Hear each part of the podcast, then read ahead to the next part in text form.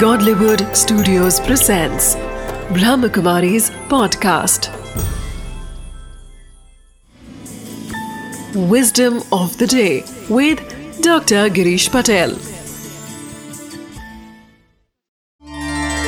नमस्कार ओम शांति आपके साथ कई लोग व्यवहार में आते हैं आप अनेका अनेक लोगों को मिलते हैं हो सकता है कि उसमें कई लोग आपसे छोटे हैं। परंतु कभी भी आप अपनी बुद्धि में भी यह नहीं लाओ कि वह व्यक्ति मेरे से छोटा है। न ही उसके साथ ऐसा व्यवहार करो कि जिससे उसको यह फीलिंग आए कि वह आपसे छोटा है।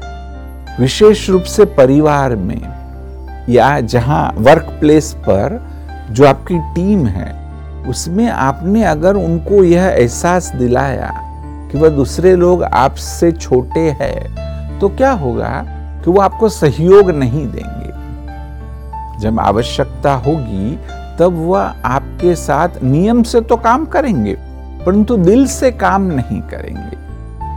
और अगर मौका लग गया तो आपको नीचे गिराने की भी कोशिश करेंगे। आपके जीवन में वह बाधा रूप बन जाएँगे।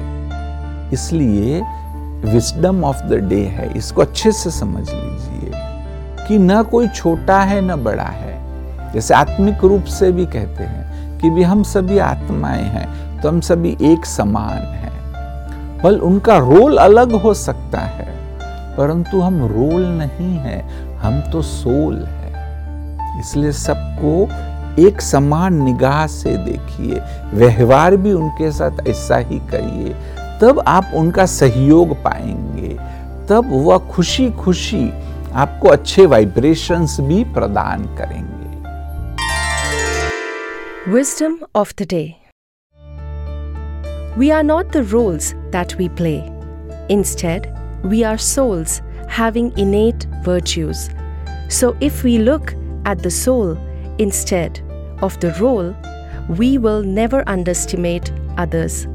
In fact, we should give equal love and respect to all.